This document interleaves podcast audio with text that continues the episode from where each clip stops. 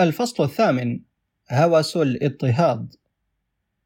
يعد هوس الاضطهاد في أشكاله شديدة التطرف طرازا من الجنون فبعض الناس يتخيلون أن الآخرين يريدون قتلهم أو سجنهم أو الإساءة إليهم إساءة بالغة وعادة ما تدفعهم الرغبة في حماية أنفسهم ضد الاضطهاد المتخيل إلى أفعال عنيفة بما يجعل من تقييد حريتهم أمرا ضروريا. وهذا الطراز شأنه في ذلك شأن طرز الجنون الأخرى عبارة عن ميل مبالغ فيه لا يعد على الإطلاق غير شائع بين الناس الذين يعدون طبيعيين. وأنا لا أنوي مناقشة الطرز المتطرفة والتي تعد من اختصاص علماء النفس ولكن ما أود التعرض له هي الطرز المعتدلة. لأنها من المسببات الشائعة للتعاسة.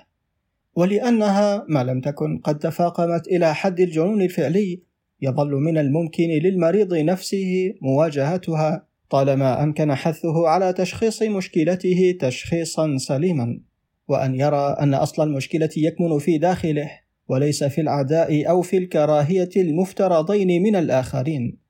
وكلنا على دراية بطراز الشخص. رجلا كان أم امرأة الذي وفقا لتقديره الخاص يقع دائما ضحية لنكران الجميل والفظاظة والغدر.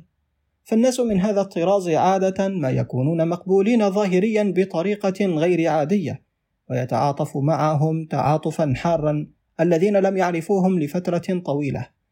وكقاعدة لا يوجد ما يعد غير محتمل بصورة واضحة في أي قصة منفصلة يحكونها. وسوء المعاملة الذي يشكون منه. لا شك في أنه يحدث أحيانا ولكن ما يؤدي بالمستمع في النهاية إلى زيادة شك هو كثرة الأوغاد الذين كان من سوء حظ الشاكي أن يقابلهم. فوفقا لقاعدة الاحتمال فالبشر المختلفين الذين يعيشون في مجتمع ما من المرجح أن يواجهوا خلال فترة حياتهم نفس القدر من المعاملة السيئة. فإذا ما واجه فرد واحد في مجموعة ما وفقا لتقديره الخاص معاملة سيئة بصورة دائمة فالأرجح أن يكون السبب فيه وهو إما يتصور الإساءات التي لم يعانيها في الواقع أو أنه لا شعوريا يسلك سلوكا ينجم عنه إثارة لا يمكن التحكم فيها. والناس الذين لديهم خبرة يشكون بالتالي في أولئك الذين وفقا لتقديرهم الخاص يواجهون معاملة سيئة من العالم. ويؤكدون بعدم تعاطفهم معهم فكرة هؤلاء التعساء أن كل إنسان في هذا العالم ضدهم. والمشكلة الحقيقية من الصعب التعامل معها لأنها تشتعل سواء بالتعاطف أو بعدم التعاطف معها. فالفرد الذي لديه استعداد لهوس الاضطهاد عندما يجد أن قصته عن سوء حظه تم تصديقها فإنه يعكف على تزويقها إلى أن يصل إلى حدود الثقة. أما إذا وجد أن قصته لم تصدق يصبح لديه مثل آخر على قسوة قلوب البشر تجاهه. فهذا المرض هو من النوع الذي يكون التعامل معه عن طريق التفاهم ويجب أن يتم نقل هذا التفاهم إلى المريض لكي يؤدي الغرض منه.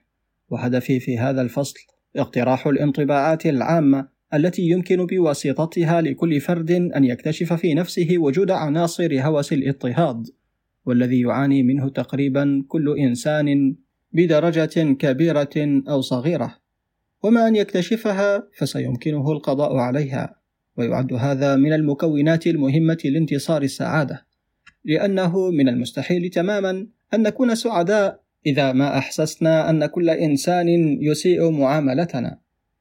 من أكثر صور عدم الرشد شيوعا هو الموقف الذي يأخذه الجميع تقريبا من النميمة الخبيثة فقليل جدا من الناس يستطيعون مقاومة قول أشياء خبيثة عن معارفهم وأحيانا عن أصدقائهم. ولكن عند سماعهم أي شيء قيل ضدهم شخصيا تملأهم الدهشة الغاضبة فلم يدر بخلدهم إطلاقا أنهم كما يتقولون على الآخرين سوف يتقول الآخرون عليهم. وهذه صورة معتدلة من صور السلوك الذي عندما يكون مبالغا فيه يؤدي إلى هوس الاضطهاد. فنحن نتوقع من كل شخص آخر أن يحس تجاهنا بالحب الرقيق والاحترام الشامل اللذين نحسهما تجاه أنفسنا. ولا ندرك أننا لا يجب أن نتوقع أن تكون أحاسيس الآخرين تجاهنا أفضل من أحاسيسنا تجاههم. والسبب في عدم إدراكنا لذلك هو أن ميزاتنا عظيمة وواضحة بينما تلك الخاصة بالآخرين إذا وجدت على الإطلاق لا تظهر إلا بعين بارة جدا. فعندما تسمع أن فلانا قال شيئا سيئا عنك فإنك تتذكر التسعة وتسعين مرة التي امتنعت فيهم عن ذكر الانتقادات العادلة التي يستحقها وتنسى المرة المئة التي جاهرت فيها في لحظة غير محكومة بما تعتقد أنه الحقيقة عنه.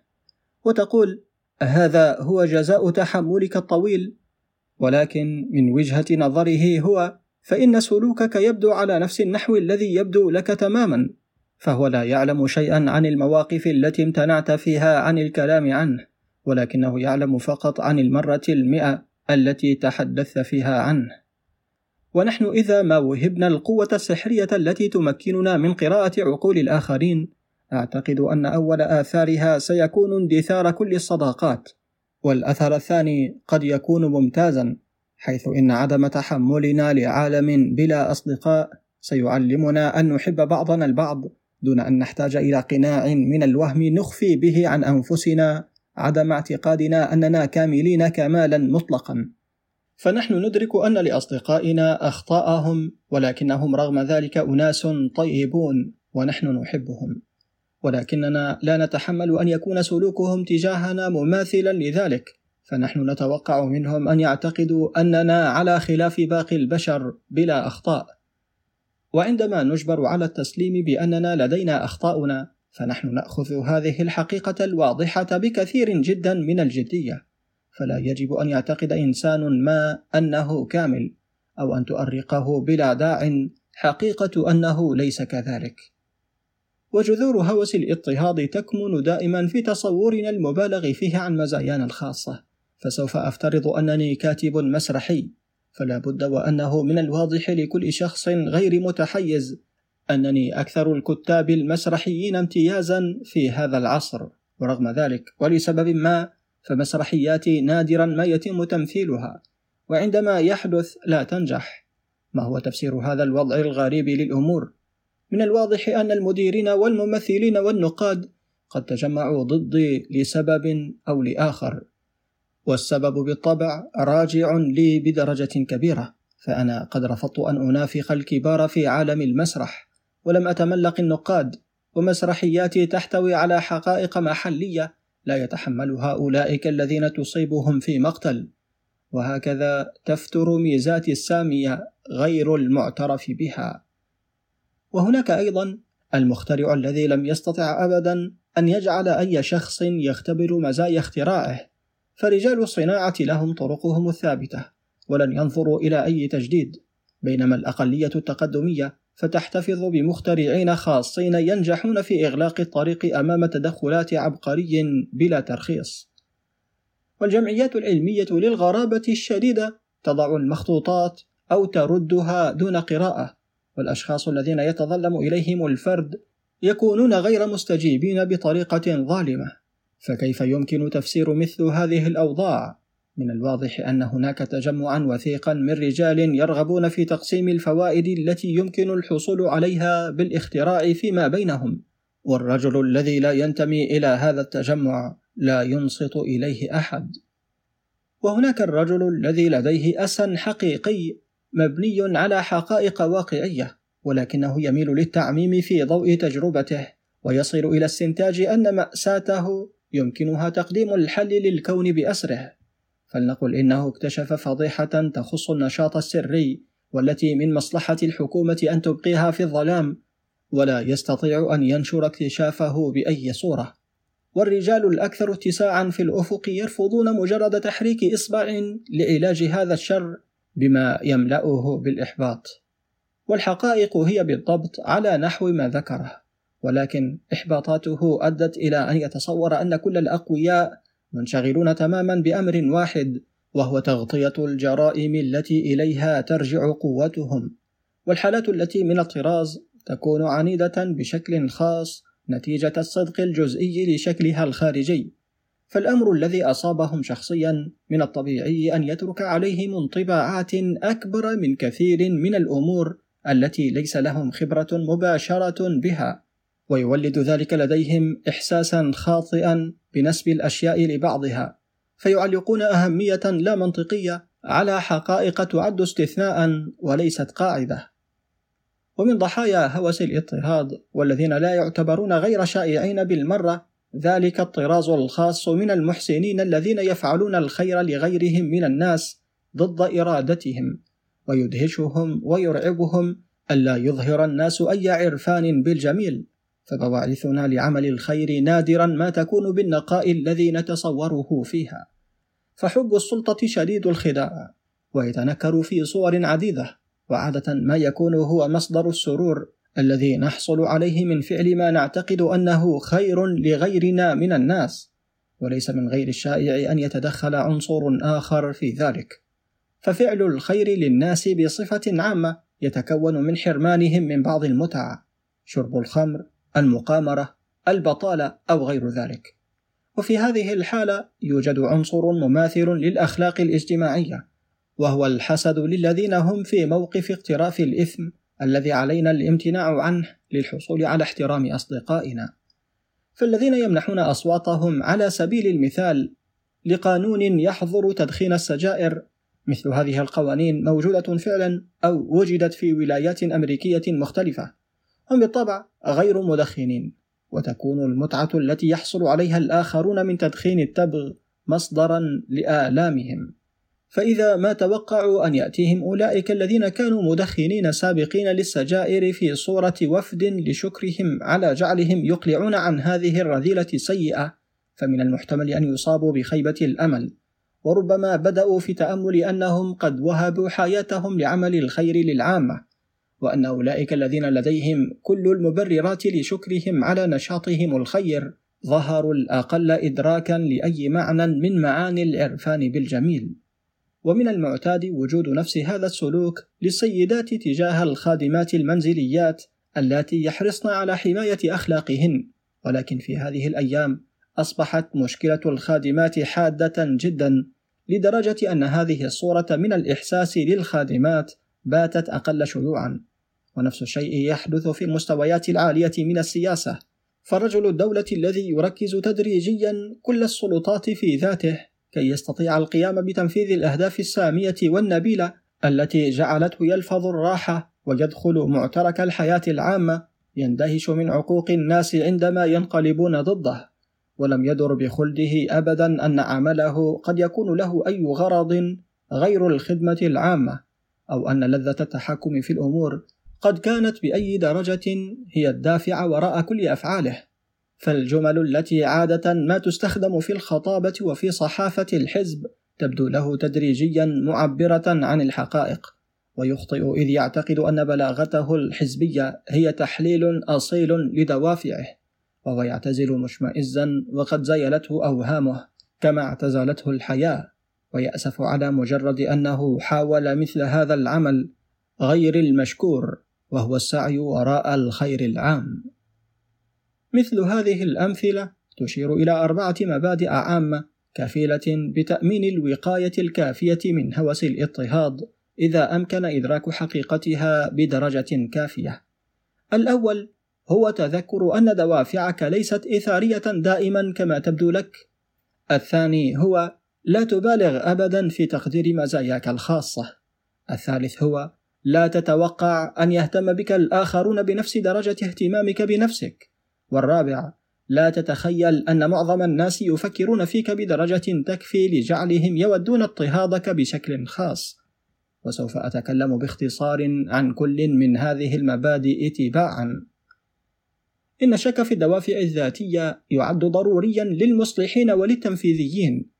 فلدى مثل هؤلاء الناس تصور عما يجب أن يكون عليه العالم أو جزء من العالم ويشعرون أحيانا صوابا وأحيانا خطا أنه بتحقيق تصورهم فإنهم يمنحون نعمة للإنسانية أو لجزء من الإنسانية ولا يدركون رغم ذلك بدرجة مناسبة أن الأفراد الذين يتأثرون بإجراءاتهم لكل منهم نفس الحق في وجهة نظره الخاصة عن طراز العالم الذي يبتغيه.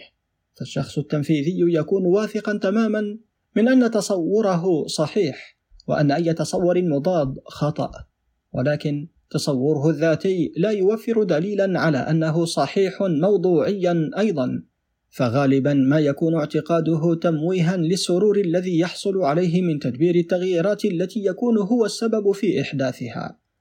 بالإضافة إلى حب السلطة يوجد دافع آخر وهو الغرور الذي يكون فعالا بقوة في مثل هذه الحالات.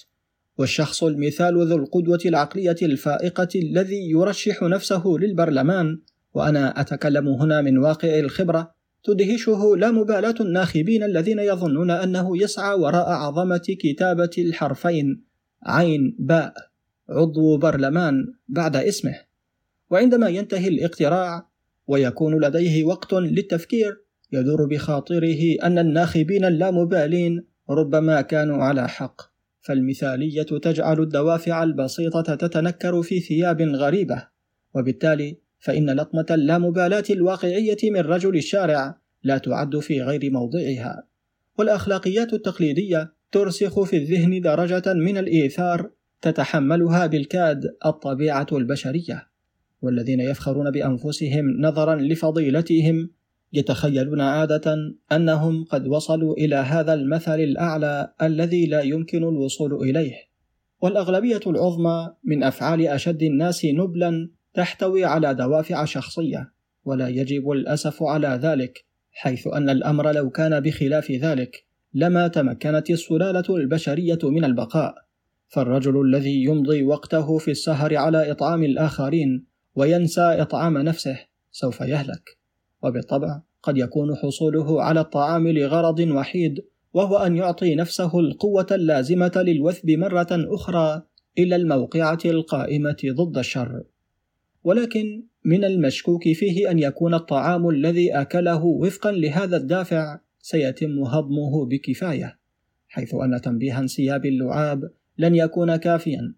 فمن الأفضل إذن أن يأكل الإنسان لأنه يستمتع بطعامه عن أن يكون الوقت الذي ينفقه في وجباته تمليه فقط الرغبة في فعل الخير للمجموع. وما ينطبق على الأكل ينطبق على كل شيء آخر. فأي عمل يجب القيام به لا يمكن أن يتم بكفاءة إلا إذا كان له طعم خاص. وهذا الطعم من الصعب أن يتوفر ما لم يكن هناك دافع ذاتي. ويجب أن أضع ضمن الدوافع الذاتية من وجهة النظر هذه. تلك الدوافع التي تخص الأفراد المرتبطين بالذات بيولوجيا مثل دافع حماية الزوجة والأطفال ضد الأعداء. وهذه الدرجة من الغيرية تعد جزءا من الطبيعة البشرية السوية. ولكن ولكن الدرجة التي ترسخها الأخلاقيات التقليدية في الذهن ليست كذلك. ونادرا جدا ما يمكن الوصول إليها فعليا. فالأشخاص الذين يرغبون في الحصول على اعتراف بامتيازهم الأخلاقي يجب أن يقنعوا أنفسهم بأنهم قد وصلوا إلى درجة من درجات الإيثار من غير المرجح على الإطلاق أن يكونوا قد وصلوا إليها، وبالتالي فمحاولة الوصول إلى القداسة تصبح مرتبطة بنوع من خداع النفس يقود بسهولة إلى هوس الاضطهاد. والمبدأ الثاني من المبادئ الأربع الذي مفاده أن من غير الحكمة المبالغة في تقدير مزاياك الذاتية يغطيه ما سبق بالفعل قوله فيما يتعلق بالأخلاقيات. ولكن كل من المزايا والأخلاق يجب عدم المبالغة في تقديرهما. فالكاتب المسرحي الذي لم تنجح مسرحياته ابدا يجب أن يفكر بهدوء في فرضية أنها جميعا مسرحيات رديئة ويجب الا يرفض ذلك مسبقا. على أنه أمر لا يمكن تحمله فإذا وجد أن ذلك يطابق الحقائق يجب عليه كفيلسوف مستنبط أن يؤمن بذلك. من الصحيح أنه يوجد في التاريخ حالات لمزايا لم يعترف بها، ولكنها أقل كثيرا من حالات اللا مزايا التي اعترف بها. فإذا كان الشخص عبقريا لم يعترف به عصره، فسيكون من الصواب إصراره على المضي في طريقه رغم هذا التجاهل. أما إذا كان على نقيض ذلك شخصا غير موهوب منتفخا بالغرور سوف يفعل خيرا إذا لم يصر. ولا توجد وسيلة لمعرفة إلى أي القسمين ينتمي الشخص إذا ما كان مصابا بدافع إنتاج البدائع غير المعترف بها. فإن كنت تتبع القسم الأول فإن إصرارك يعد بطوليا. أما إذا كنت تنتمي إلى القسم الثاني فإصرارك يكون هزليا. فبعد موتك بمائة عام سيكون من الممكن معرفة إلى أي القسمين تنتمي. في نفس الوقت فهناك اختبار وربما لا يكون معصوما من الخطأ. إذا كنت تشك في أنك عبقري بينما يشك أصدقاؤك في أنك لست كذلك. والاختبار هو هل تنتج لأنك تشعر باضطرار حاد للتعبير عن أفكار أو مشاعر معينة أم أنك تفعل ذلك للرغبة في سماع الثناء؟ فبالنسبة للفنان الحقيقي تكون الرغبة في الحصول على الثناء رغم وجودها بقوة ثانوية بمعنى أن الفنان يرغب في إنتاج عمل معين ويأمل أن ينال الثناء ولكنه لن يغير من أسلوبه إذا لم يكن الاستحسان قادما. ومن الناحية الأخرى فإن الشخص الذي تكون رغبته في الحصول على الثناء هي الدافع الأساسي لا توجد بداخله أي قوة تدفعه لطراز معين من طرز التعبير ويمكنه بالتالي القيام بعمل من طراز آخر تماما. مثل هذا الشخص إذا فشل في الحصول على الثناء بواسطة فنه وجب عليه الإقلاع عنه. وبشكل أكثر عمومية وأيا ما كانت وظيفتك في الحياة إن وجدت أن الآخرين لا يعطون قدراتك تقديرا عاليا كما تعطيها أنت فلا تكن شديد الثقة في أنهم هم المخطئون. وإذا سمحت لنفسك بالتفكير في أنهم هم المخطئون فربما انزلقت بسهولة إلى الاعتقاد بأن هناك مؤامرة لمنع الاعتراف بموهبتك وهذا الاعتقاد من المؤكد أن يكون من بواعث الحياة التعسة. بمعرفة أن ميزتك ليست بهذه العظمة التي كنت تودها أن تكون ربما تصبح شديدة الإيلام للحظة ولكنه ألم له نهاية. ستكون الحياة السعيدة ممكنة مرة أخرى بعدها. المبدأ الثالث كان ألا تتوقع الكثير جدا من الآخرين. فقد درجت العادة أن تتوقع السيدات المقعدات من ابنة واحدة على الأقل التضحية تماما بنفسها للقيام بمهمة ممرضة حتى إلى درجة التنازل عن الزواج. وما ذلك إلا أن تتوقع من شخص آخر درجة من الإيثار مناقضة للعقل حيث إن خسارة الشخص المؤثر أكبر بكثير من مكسب الشخص الأناني. ففي كل تعاملاتك مع الآخرين وخاصة القريبين منك والأعزاء عليك من المهم وإن كان ليس دائما من السهل أن تتذكره. أن تدرك أنهم يرون الحياة من زاويتهم الخاصة وعلى النحو الذي يلمس ذاتهم وليس من منظورك أنت ولا على النحو الذي يؤثر في ذاتك. فلا يجب أن تتوقع أن يفسد أي شخص المسارات الرئيسية لحياته من أجل فرد آخر. وفي أحيان خاصة قد توجد مشاعر قوية تجعل حتى من أعظم التضحيات أمرا طبيعيا. ولكن إذا كانت هذه التضحيات غير طبيعية فيجب عدم القيام بها ويجب ألا يلام أي شخص لعدم القيام بها وكثيرا ما يكون السلوك الذي يشكو منه الناس في الآخرين ليس أكثر من رد الفعل الصحي للذات الطبيعية ضد الجشع المتشبث لشخص تتجاوز ذاته حدودها المناسبة. والمبدأ الرابع الذي ذكرناه عبارة عن إدراك أن الآخرين ينفقون وقتا أقل من التفكير فيك عما تنفقه أنت، والضحية المجنونة بهوس الاضطهاد يتصور أن كل طرز البشر الذين لديهم في الحقيقة مشاغلهم واهتماماتهم الخاصة يدبرون في الصباح والظهر والمساء كيف يسيئون إلى هذا المجنون التعيس.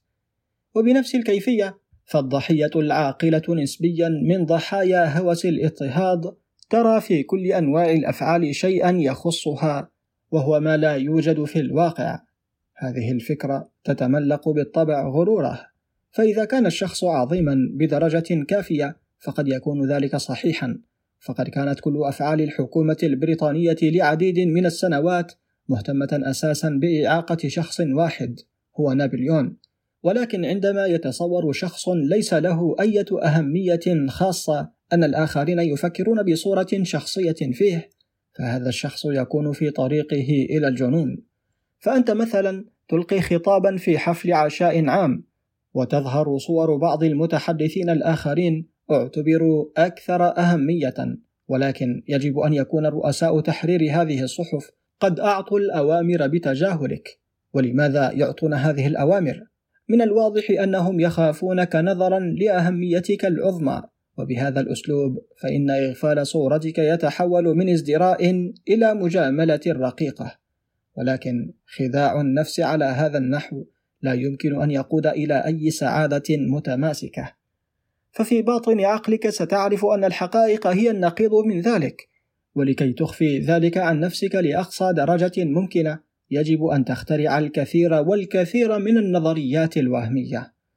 والضغوط التي تؤدي إليها محاولة تصديق ذلك ستصبح في النهاية كبيرة جدا وحيث أنها تتضمن أنك هدفا لعداء واسع الانتشار فإنها ستحمي احترامك لذاتك بإعطائها الإحساس المؤلم جدا بأنك على خلاف مع العالم. ولا إشباع يقوم على خداع النفس يكون متماسكا ورغم ما قد تكون عليه الحقيقة من سوء فمن الأفضل مواجهتها مرة واحدة لتعتاد عليها ثم لتنطلق في بناء حياتك على وفاق معها.